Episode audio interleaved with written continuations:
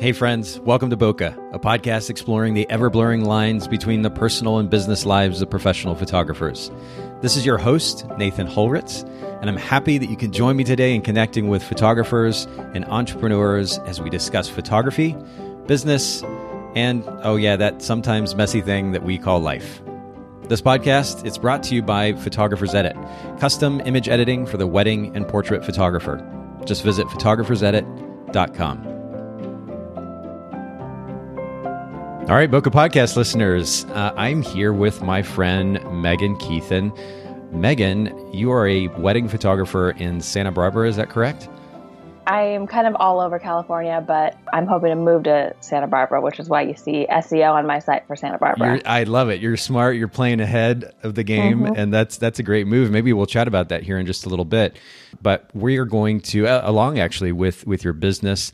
But we usually start off our podcast episodes with what I'd call the aha moment. And very simply, this would be kind of the biggest or hardest lesson that you may have learned as a professional photographer. What comes to mind? You know, I think there are a lot of really hard, really big lessons that I've learned. And I don't know that I've had like a single aha, but a couple years ago, I, am in a really great group of photographers. And a couple years ago, one of them was telling me about a conversation she had had with with another one and she said you just have to treat yourself like a businessman because nobody else is gonna if you're not going to. And that was i guess like the closest that i've had to an aha moment is you have to treat yourself like a business if you're going to expect that your clients are going to treat you like a business that's interesting. Okay, so uh, this is really the first time I've, I've had any of our guests answer in that particular way. Can you explain a little bit about what that means on a practical level? How does that how did that translate to your business? Um, I think first of all, um, so I actually have a really practical example of this in my life right now. So, longtime family friend uh, got engaged over the holidays, booked her venue, came to me and said, "You know, I you're my photographer. I need you." That's that. You know, what can we do to make this happen? And I I threw together a couple custom collections for her based on what I knew her budget was and also the timeline that we had created for her. And she came back and she said, she actually just came back to me this week and said, Hey, we really want all day coverage. Can we take out this thing over here or add this thing in over here to bring it down to this budget? And as much as I really, really, really want to help this friend out, what she's asking for is going to end up costing me more money than than I'm willing to give up for starters. I mean, I think the trouble is I want to give her everything. She's a family friend. She means a lot to me, but she's not I, I can't I can't give up my ability to make money on that day. And not only that, but it, it would actually end up costing my business a lot. And so drawing that that boundary line and saying, you know, maybe the best thing is for me to refer you to another photographer who is willing to do that for you or who has lower business expenses. That's treating my my business like a business. It's hard. It really is hard. It's a tough conversation to have, especially with with a good friend. Did you end up mm-hmm. referring her elsewhere? We're kind of still talking. I think she and her fiance are trying to figure out where they want to compromise and that's that's another thing that, that you have to do with this is just have a lot of grace and make sure that whether it is a friend or just any old prospective client off the street you create a safe place for them to say you know that's not within my budget or we we really do need X, Y, and Z, and since you can't provide it, I just I want people to, to get what they want on their wedding day. And if that's not me, then that's okay. But it needs to be safe for them to feel like they can tell me that. That's wow, yeah. That are various directions we could go with this conversation, but I think very simply, it's it's important, as you say, to maintain boundaries, and this is not only mm-hmm. for the sake of mental sanity, because you know there is a tendency, I think, in, in many cases with photographers where family members, friends, just kind of assume that they could take advantage of the fact that their friend is a, a photographer. I've mm-hmm. certainly seen this happen firsthand, um, and it can be kind of exhausting. And you know, as much as we need to set our, our egos aside and not th- take things too personally, when there's little to no consideration of the fact that that we are doing this as a profession, and what that translates to is we're we have to make a living for ourselves. um, it's, right. it's tough not to, to wonder why that's not noticed. But like you're saying, frank, honest conversation is a good thing.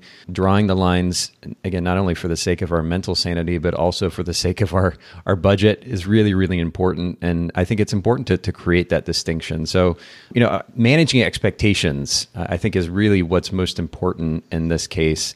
And creating uh, a certain set of expectations, even for friends and family, as to what you're capable of especially for a, a, price point that makes sense. You know, when you're talking about an all day wedding, especially during wedding season, um, is yeah. really, really important. So this is good. This is a good conversation to be had. And we haven't really gone there on the Bokeh podcast yet. So I, I love diving into firsts. Thanks for bringing that up. I would love to know more about you and, and of course, share that with our listeners. So tell us more about you. What, what's a day in the life of Megan look like?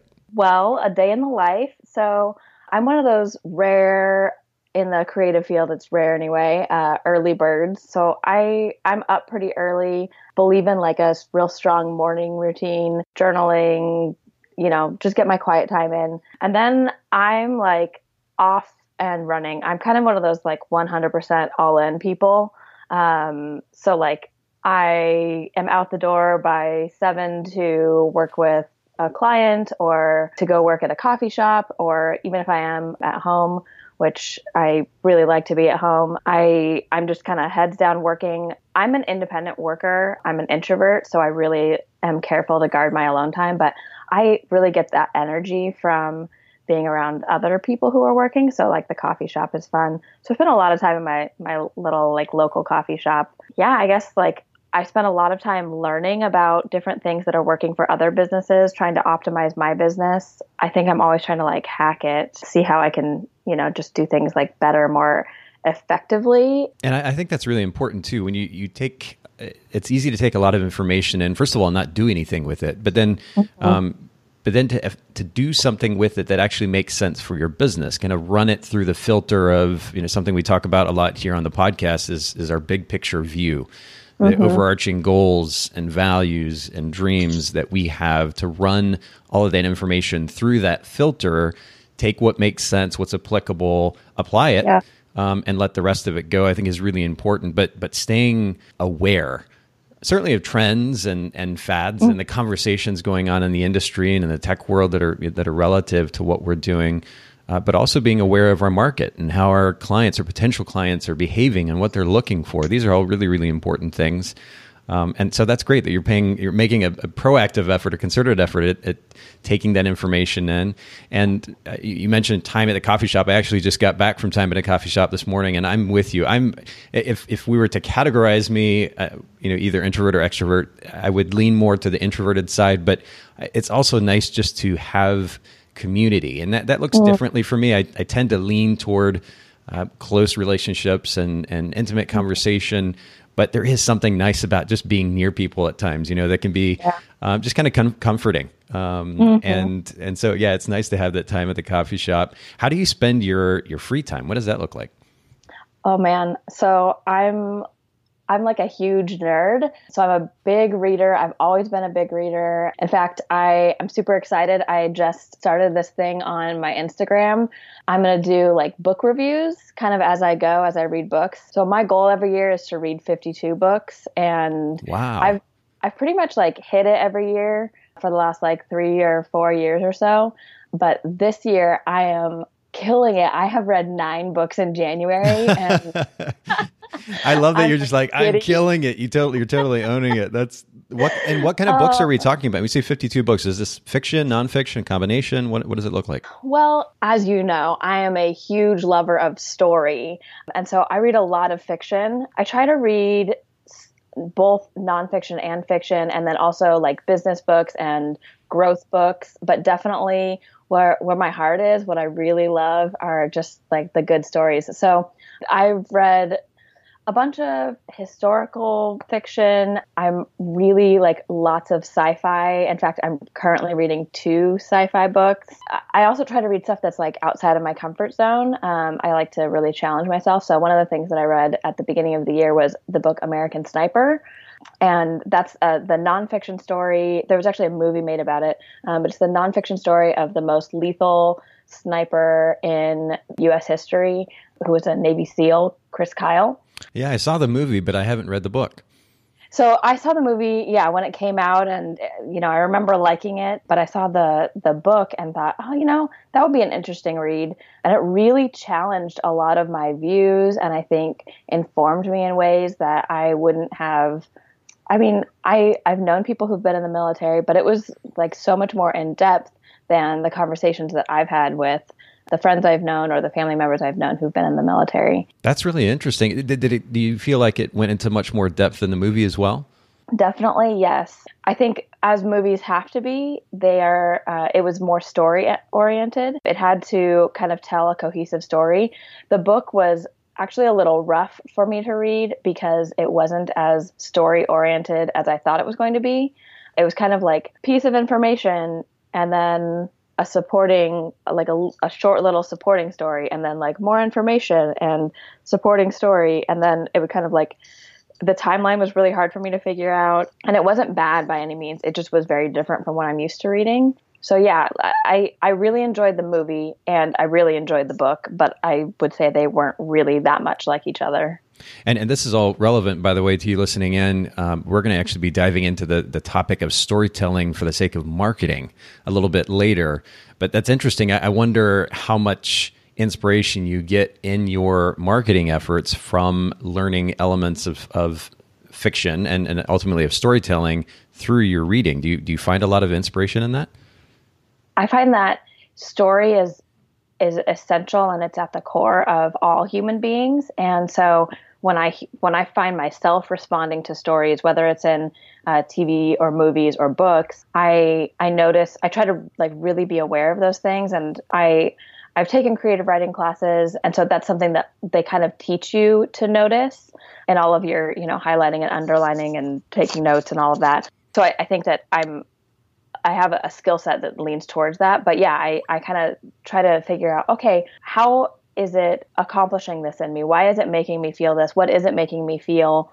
And how can I how can I use that as a tool in my business? That's really great. And we're, we are going to get into this in a little bit more detail in just a bit. What I want to, to get back to, though, is your business. And I'm, I'm curious to hear a little bit more about how long you've been in business and how you got started. Yeah, so um, I've been in business for a little over 12 years now. I was actually going to school for writing and I loved it. I, but I really believed that I was going to be the next American novelist, you know, selling all the all the books and uh, having that million dollar book contract. And my really good friend at the time was in a business publishing class and kind of sat me down and was just like, hey, someone has to be honest with you. You're not going to do that. Uh, wow. It's not that you're not a great writer. It's not that you're a bad person, but this is the way the industry is right now because it, it, definitely was when I was 18, 19, it was definitely different. So I kind of had to step back into self evaluation mode. What am I going to do with my life if I'm not going to write? It was actually the next week. A friend of mine came to me. She'd gotten engaged. She said, Hey, I know your dad has camera equipment. I know you took a photography class in high school. Why don't you do engagement pictures for me and I'll buy you Italian food? And I thought, okay, well, not a bad trade. I'm a starving college student. That's fine with me. and oh man, the the like sad news from that is that she ended up not getting married. The great news from that is that she those photos will never see the light of day because of it. Um, and that's so good because they were terrible, terrible, terrible photos oh, compared no. to my work now. But I walked away and I was like, oh my gosh, I can tell stories with my camera. And it was just this, I feel like something awakened in me in that time where I was kind of not not quite going through a depression, but I was really down like what am I going to do with my life if I'm not telling stories? That's the only thing I've ever really wanted to do. And then all of a sudden it was like like message from heaven, ha, like the angels are singing. You can tell stories with your camera, Megan. And yeah, so from that point on, it was just, I was pretty much obsessed. Wow. Okay. So this was about how long ago again?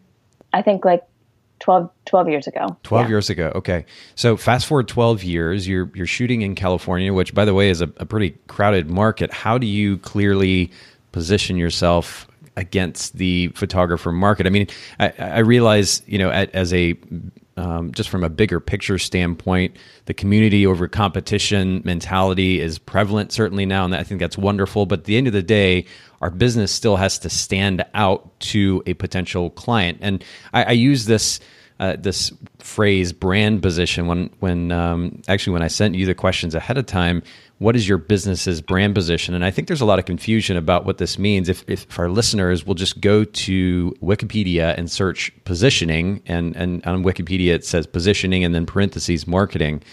Uh, it says it defines this as the place a brand occupies in the mind of its target audience. So, if you were to define your brand position in the very crowded California market, how would you define it?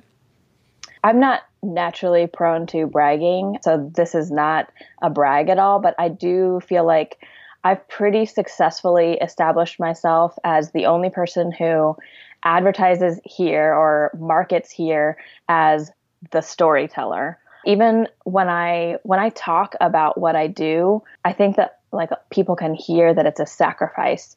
What we do as storytellers is we lay down our right to our own stories. We're we're saying my story is not important. If if I'm writing somebody's story, I can't be writing my own story at the same time. And so we are truly narrators and that is our brand position. That is what we do and what what I haven't really seen anybody else doing here. And to that point actually there's there's a lot of conversation around art and distinguishing mm-hmm. our art and making sure that our art sets us apart.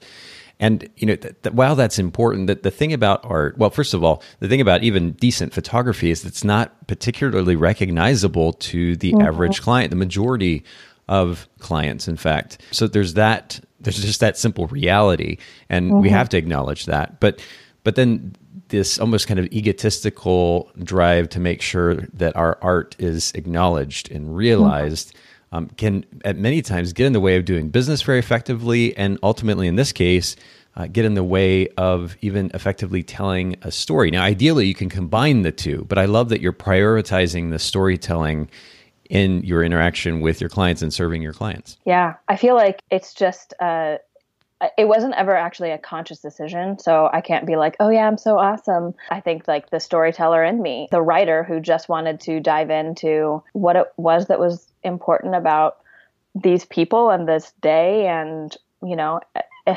beyond beyond the wedding day. I mean in, in california i feel like uh, we get a lot of the happily ever after weddings.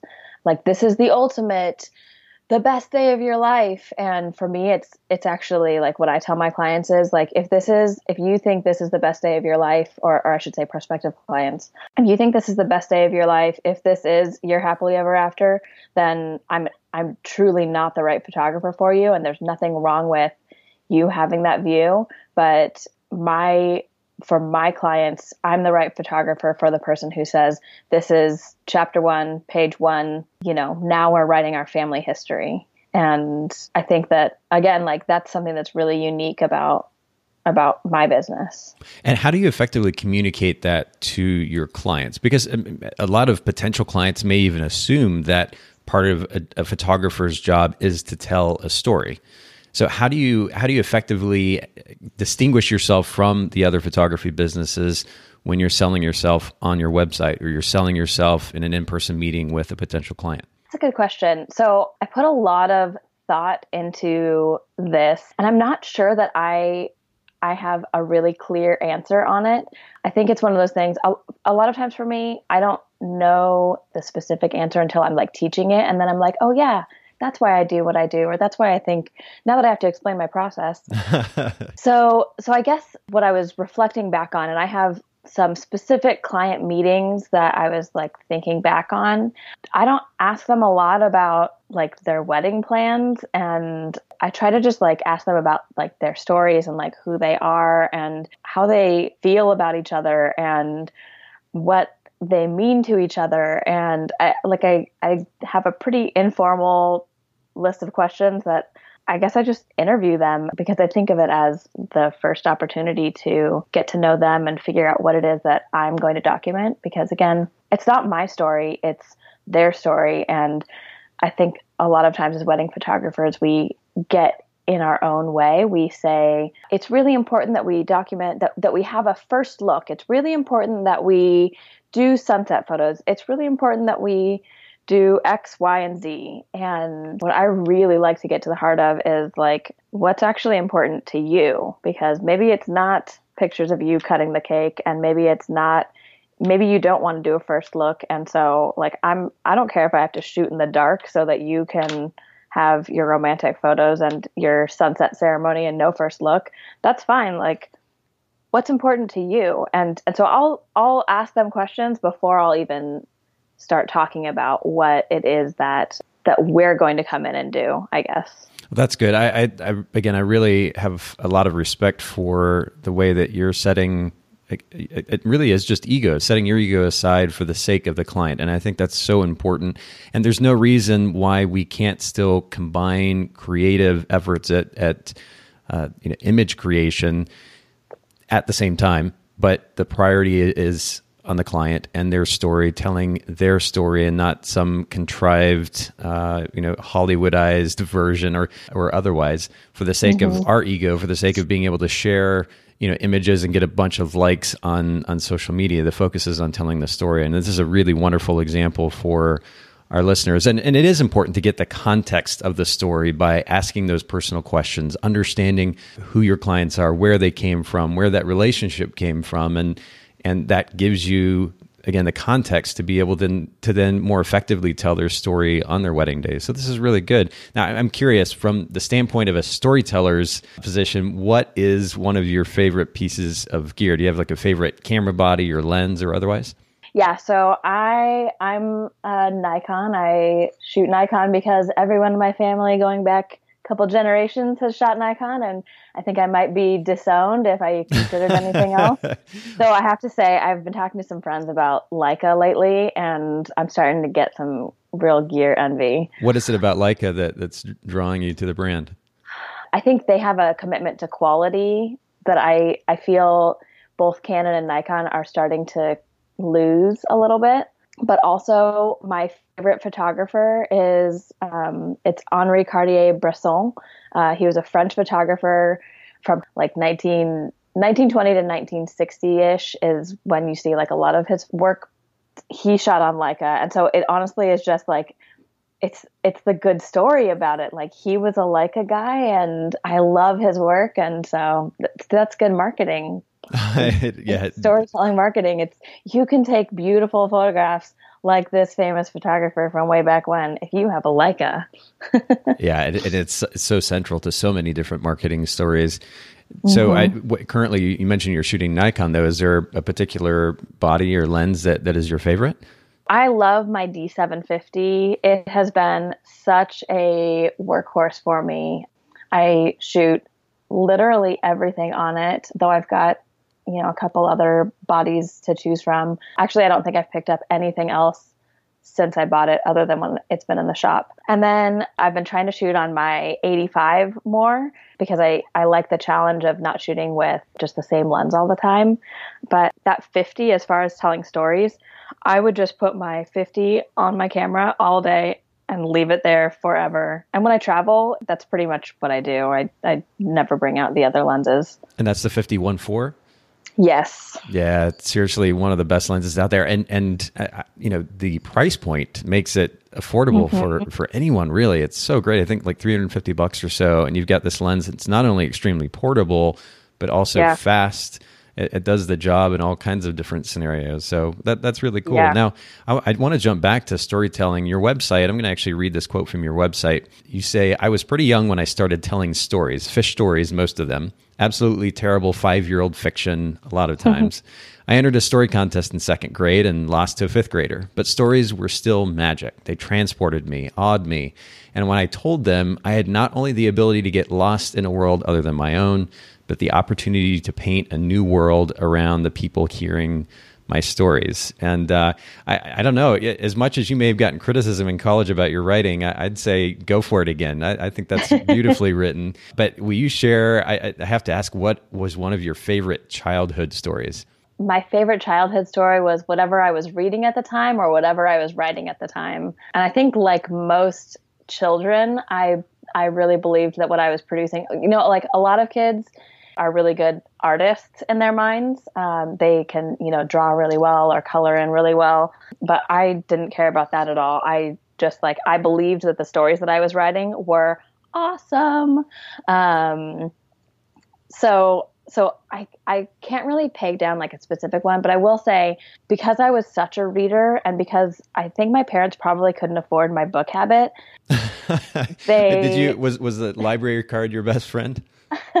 pretty much, but also so my my little brother was uh, sick and in the hospital for a lot of growing up, and so I kind of just got like passed around from like neighbors to like friends from church to like this uncle or that aunt or kind of whoever was available to take me for a couple days. And so I would just like cart around books, like whatever books I could find. And I, I, at a certain point when my parents couldn't keep paying for my massive book habit. And I'm talking like I was like seven or eight. I would just start taking books off of their shelves. Yeah. So one thing that really stands out, and I think that like it was like a pivotal moment for me. I wouldn't say it's my it was my favorite childhood story, but I actually read The Count of Monte Cristo unabridged version when I was eight years old.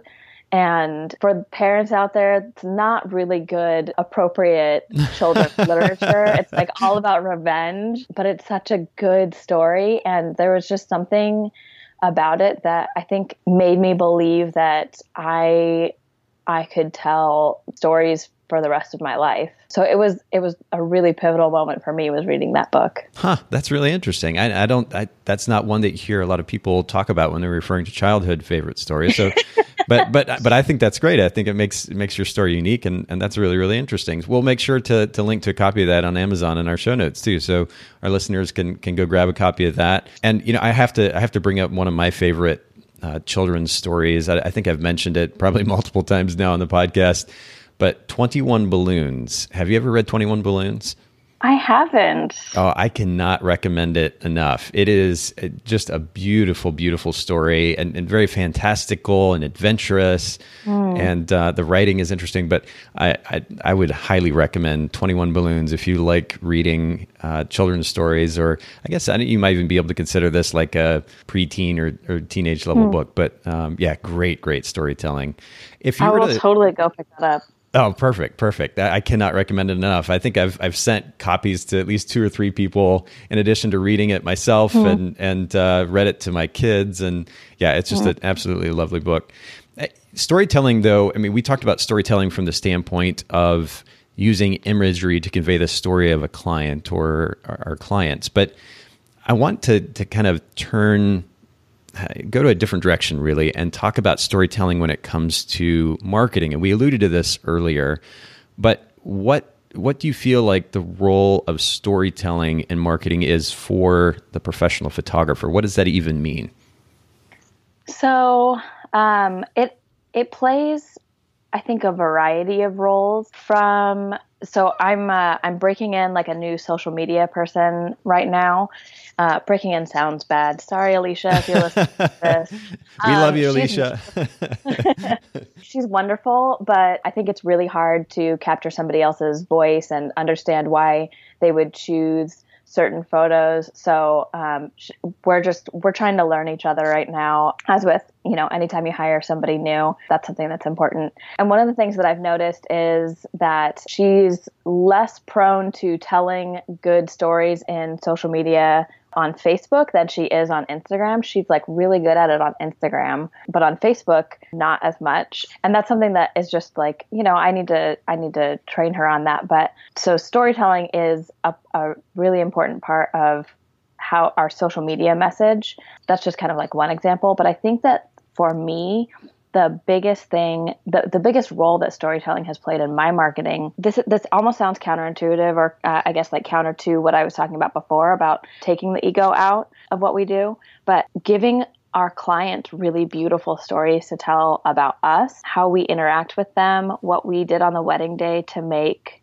their their lives better when I was thinking about this earlier, a, a, specific example came to mind. Last summer, I got to shoot a wedding for a very, very, very close family friend. This was like, I mentioned that my brother was sick growing up. And so this was like a family that I stayed with pretty much like as often as possible. They're the parents are like my parents. Uh, the kids are like siblings to me, and so having the opportunity to photograph this guy's wedding was truly I think like the greatest honor of my professional life. And I, I walked out of there feeling like I could retire and just be super happy. But I, I knew I was going to be really emotional during the ceremony. He was marrying just the most wonderful girl. We all absolutely love her. And he's a musician. And one of his, he had hired a bunch of musicians for the, the reception. And this trumpet player that he hired also used to be one of my second shooters. And literally before the ceremony, I was so emotional and worked up that I thought, I'm not going to be able to shoot this without bawling my eyes out and like oh, totally oh, no. distracting everybody. So I, I went to the trumpet player and I said, can you just come stand back at the back of the ceremony and like if i need you can you come just like grab my camera and start shooting so that they like no moment gets missed but i don't have to be a distraction? And he was like yeah yeah of course i'll do that. And the groom's mom overheard and said megan i really want you to to document it even if you think you're going to be distracting. Like i just really think that you're going to bring something special to it. And and so sure enough i did. I i literally was crying my eyes out through the whole ceremony. And i in the middle of them taking communion, I looked over uh, and I my my viewfinder was literally like fogged up. I was just praying that my camera was in focus. It was just and it's a miracle that those photos did turn out. But I looked over at the groom's mom and she was looking at me with this big smile on her face and I realized that she was just as affected and just as impacted by my love for them as she was by their love for each other and this like really wonderful sweet moment in their lives and she and i have talked about what a great story that is and it got me to thinking about how how other people I don't know, families that I haven't met before, where I'm not bawling my eyes out in the ceremony, how are they experiencing me on the wedding day? And is it like, are the stories that they're telling about me stories like, oh my gosh, she just was very quick tempered, or she was short with us because we were behind schedule, or are the, are the stories that they're telling about me, oh my gosh, she was just super patient. She made sure that the ruffle on my dress was just right. And I'm not talking about the bride and groom, I'm talking about the family members, the wedding party, and the guests. And I think that keeping in mind the stories that they have the opportunity to tell other people that is that is my marketing. I would rather never post another thing on social media again, never write another blog, never do any kind of paid advertising and just have my guests, my families, my my wedding parties telling great stories about how they experienced me telling a story um, and my investment and the people who mattered to them that's a that's a really interesting way of looking at it, uh, and I want to come back to that. I want to go back real quickly to what you kind of made mention in passing about, which is the difference between how you post to Instagram versus Facebook. We have to keep in mind, and, and I'm really preaching to myself here too. We have to keep in mind they, they are two different platforms. They may be owned by the same company. They may even, you know, easily be posted to both platforms. You just kind of copy and paste, or you can, if you're posting to, to Instagram, you can flip mm-hmm. that little mm-hmm. switch and post to Facebook at the same time. But we really do have to keep in mind that they are two different platforms. And so your approach to storytelling in each platform should be considered unique and we have to keep that in mind. I think that's really really good from from a marketing standpoint and certainly from a storytelling standpoint. And uh, if, if you guys are curious more about that very specific topic, make sure that you read a book called Jab, Jab, Jab, Right Hook. It's, a, it's a book by Gary Vaynerchuk, and it's a few years old, but I think still pretty relevant when you're considering the format of the content that you're posting to these various social media platforms, make sure that they are platform specific, that those posts are platform specific. I think that's really, really good. But then, you know, this idea of, of uh, considering our reputation, um, what our clients are saying about their experience with us, this is a pretty commonplace conversation, but I love considering it or thinking about it from the standpoint of storytelling. What is the story that they're telling about us? Mm-hmm. And so when you're considering your approach to marketing, it's not necessarily about the, I mean, you're obviously telling a story, for example, on your, your website about you and communicating mm-hmm. who you are as the photographer. But ultimately, you're, you're thinking about the story that your clients and their friends and family are telling about you as the experience with regards to the experience that they had with your brand. And I think that's a really interesting way to consider how to go about developing and building a brand. What is the story they're telling about us? We do have to mm-hmm. consider the story we're telling about our brand just from a marketing right. standpoint, but what is ultimately the experience that we're creating? And this has certainly been, been a theme on the podcast. What is the the story about the experience they've had with us? What does that sound like? Uh, and that's that's a really good question to ask, and I think it, it will lend perspective to our efforts as business owners for the sake of continuing to, to grow our business and to grow our brand and develop a really great reputation.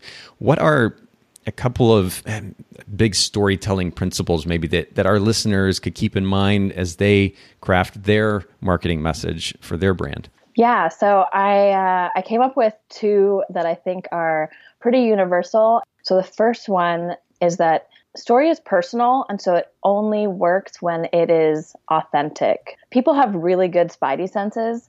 They so, do yeah. yeah so if if it doesn't feel right to them if it's off if you're trying to put on a good face I, I don't know i just i think clients see right through that. And so i'm like usually pretty upfront with my clients about these are things that i'm good at and these are not things that i'm good at. Um, like I, i'm really bad at the admin side of things and so i'll tell them oh i have literally I have two admins to help me so that nothing falls through the cracks. But if it does fall through the cracks, sorry, it's probably because I didn't communicate with them.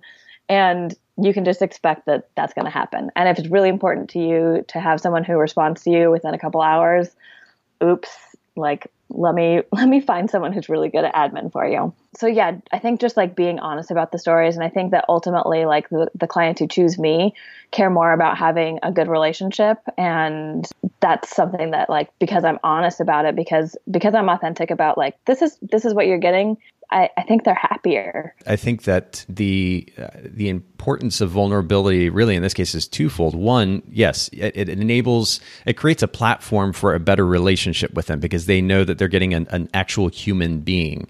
And to that point, then, you know, you got we have to keep in mind that that those clients or potential clients that we're interacting with are on a more regular basis not dealing with boutique businesses, boutique studios. Mm-hmm or anything comparable. They're dealing with large corporations in which they have no individual value. They're not a name, they're just a number. And right. so we have a really wonderful opportunity to create an incredible relationship, which can ultimately translate to really good business um, if if we actually make an effort at being personal transparent, mm-hmm. vulnerable, and that's really really important. So yeah, this is this is a great um, idea, big idea to keep in mind. Take us to that second one, if you will. Yeah, uh, the second one is to start now because you already have a story. It's powerful. Um, you have an audience that's literally waiting for you. So just be bold and and share already. Um, I think that a lot of times, especially like a lot of things in business, and I'm I have a tendency towards this. Uh, it's something I'm always fighting against. Is the desire to the desire for perfection, and so it's always like I have to have every detail figured out before I even begin. But with story, it doesn't matter. It's it is where you are right now and where you're going. And if you just start in once you're perfect once everything is I don't know where it should be. I mean, once we're perfect, all, you're never going to start. yeah, exactly. Well, I think that's the whole point too. And I don't mean to interrupt your, your train of thought, but I, I love the the idea of starting out. This is a good reminder for me, and I'm sure it will be for everyone uh, listening. You don't. It doesn't have to be hundred percent perfect. Mm-hmm. And that's part of being vulnerable and transparent is that you don't have it all figured out, but you can start right now. And and a lot of times, I mean, this gets in the way of of potential photographers starting their businesses, or if they've if they're already running a business, making a particular move within their business. And certainly when it comes to telling a story, an effective story for the sake of marketing, there's there's really it, it's important to to approach it intelligently and to continue to educate yourself about how best to use various marketing platforms and how to communicate most clearly Uh, but at the end of the day, you do have to start right now. And uh, and and I love the simple idea that you're that that story is made up of two components: one, where you are now, and then mm-hmm. two, where you're going. And yeah. and and that's really not a whole lot to keep up with. So if you're confused about what to talk about for the sake of your brand, just keep those two ideas in mind. That's really great. Yeah, it is. It's extremely simple. And and also I think another thing that we forget about is no no story it has ever been interesting when it's just like a bunch of perfect people walking around in a situation that's like all good. The story starts because there's conflict, because something's wrong, because a character needs to evolve, because, you know, something went wrong in life. And we strive so, so hard to be in a place of perfection before we present ourselves. But like, that just, it goes against everything that story is. Yeah, perfection is, and this came to mind as, as you're talking, perfection is sterile and sterile mm-hmm. is boring. You know, that mm-hmm. you're so right that stories become interesting because ultimately of imperfection and yeah. the reality of our struggles and one day being up and the other being down and and the various challenges that face us as human beings as business mm-hmm. owners there is so much interesting story in all of those various experiences. And um, so that's really inc- important to keep in mind. And these are these are great ideas for our listeners. I, I really appreciate you sharing these with us megan. And I, i'd be curious too you mentioned your instagram account earlier. We talked about your website. Where can our listeners find you online? So online, I am at megankuethen.com, and I'll spell that out because I have a funny last name. Uh, it's M E G A N K U E T H E N dot com. Uh, and then I can pretty much be found the same place for uh, everything else. So uh, on Instagram, that's at Megan Kuethen. Uh, on Facebook, that's facebook.com slash Megan Kuethen. And then um, my professional work for so at Megan Kuethen is just my like personal art gallery slash uh, like I just wrote it like a poem recently on uh, Instagram. So some uh, like a little bit of writing stuff. But for my actual professional work at Megan Kuethen Photo on Instagram. Perfect. And we'll make sure to link to all of those in our show notes. Thank you again for making time for the Bokeh Podcast listeners, Megan. Oh, my pleasure. Thank you for having me, Nathan. Thanks so much for listening to the Bokeh Podcast today. Will you let us know what you think by leaving a review of the podcast in iTunes or maybe in the Apple Podcast app? And I'd love to hear from you personally with your thoughts about the podcast, maybe suggestions about future topics and guests for the show. My direct email is nathan at photographersedit.com. The Bokeh Podcast is brought to you by Photographers Edit custom image editing for the wedding and portrait photographer. Just visit photographersedit.com com.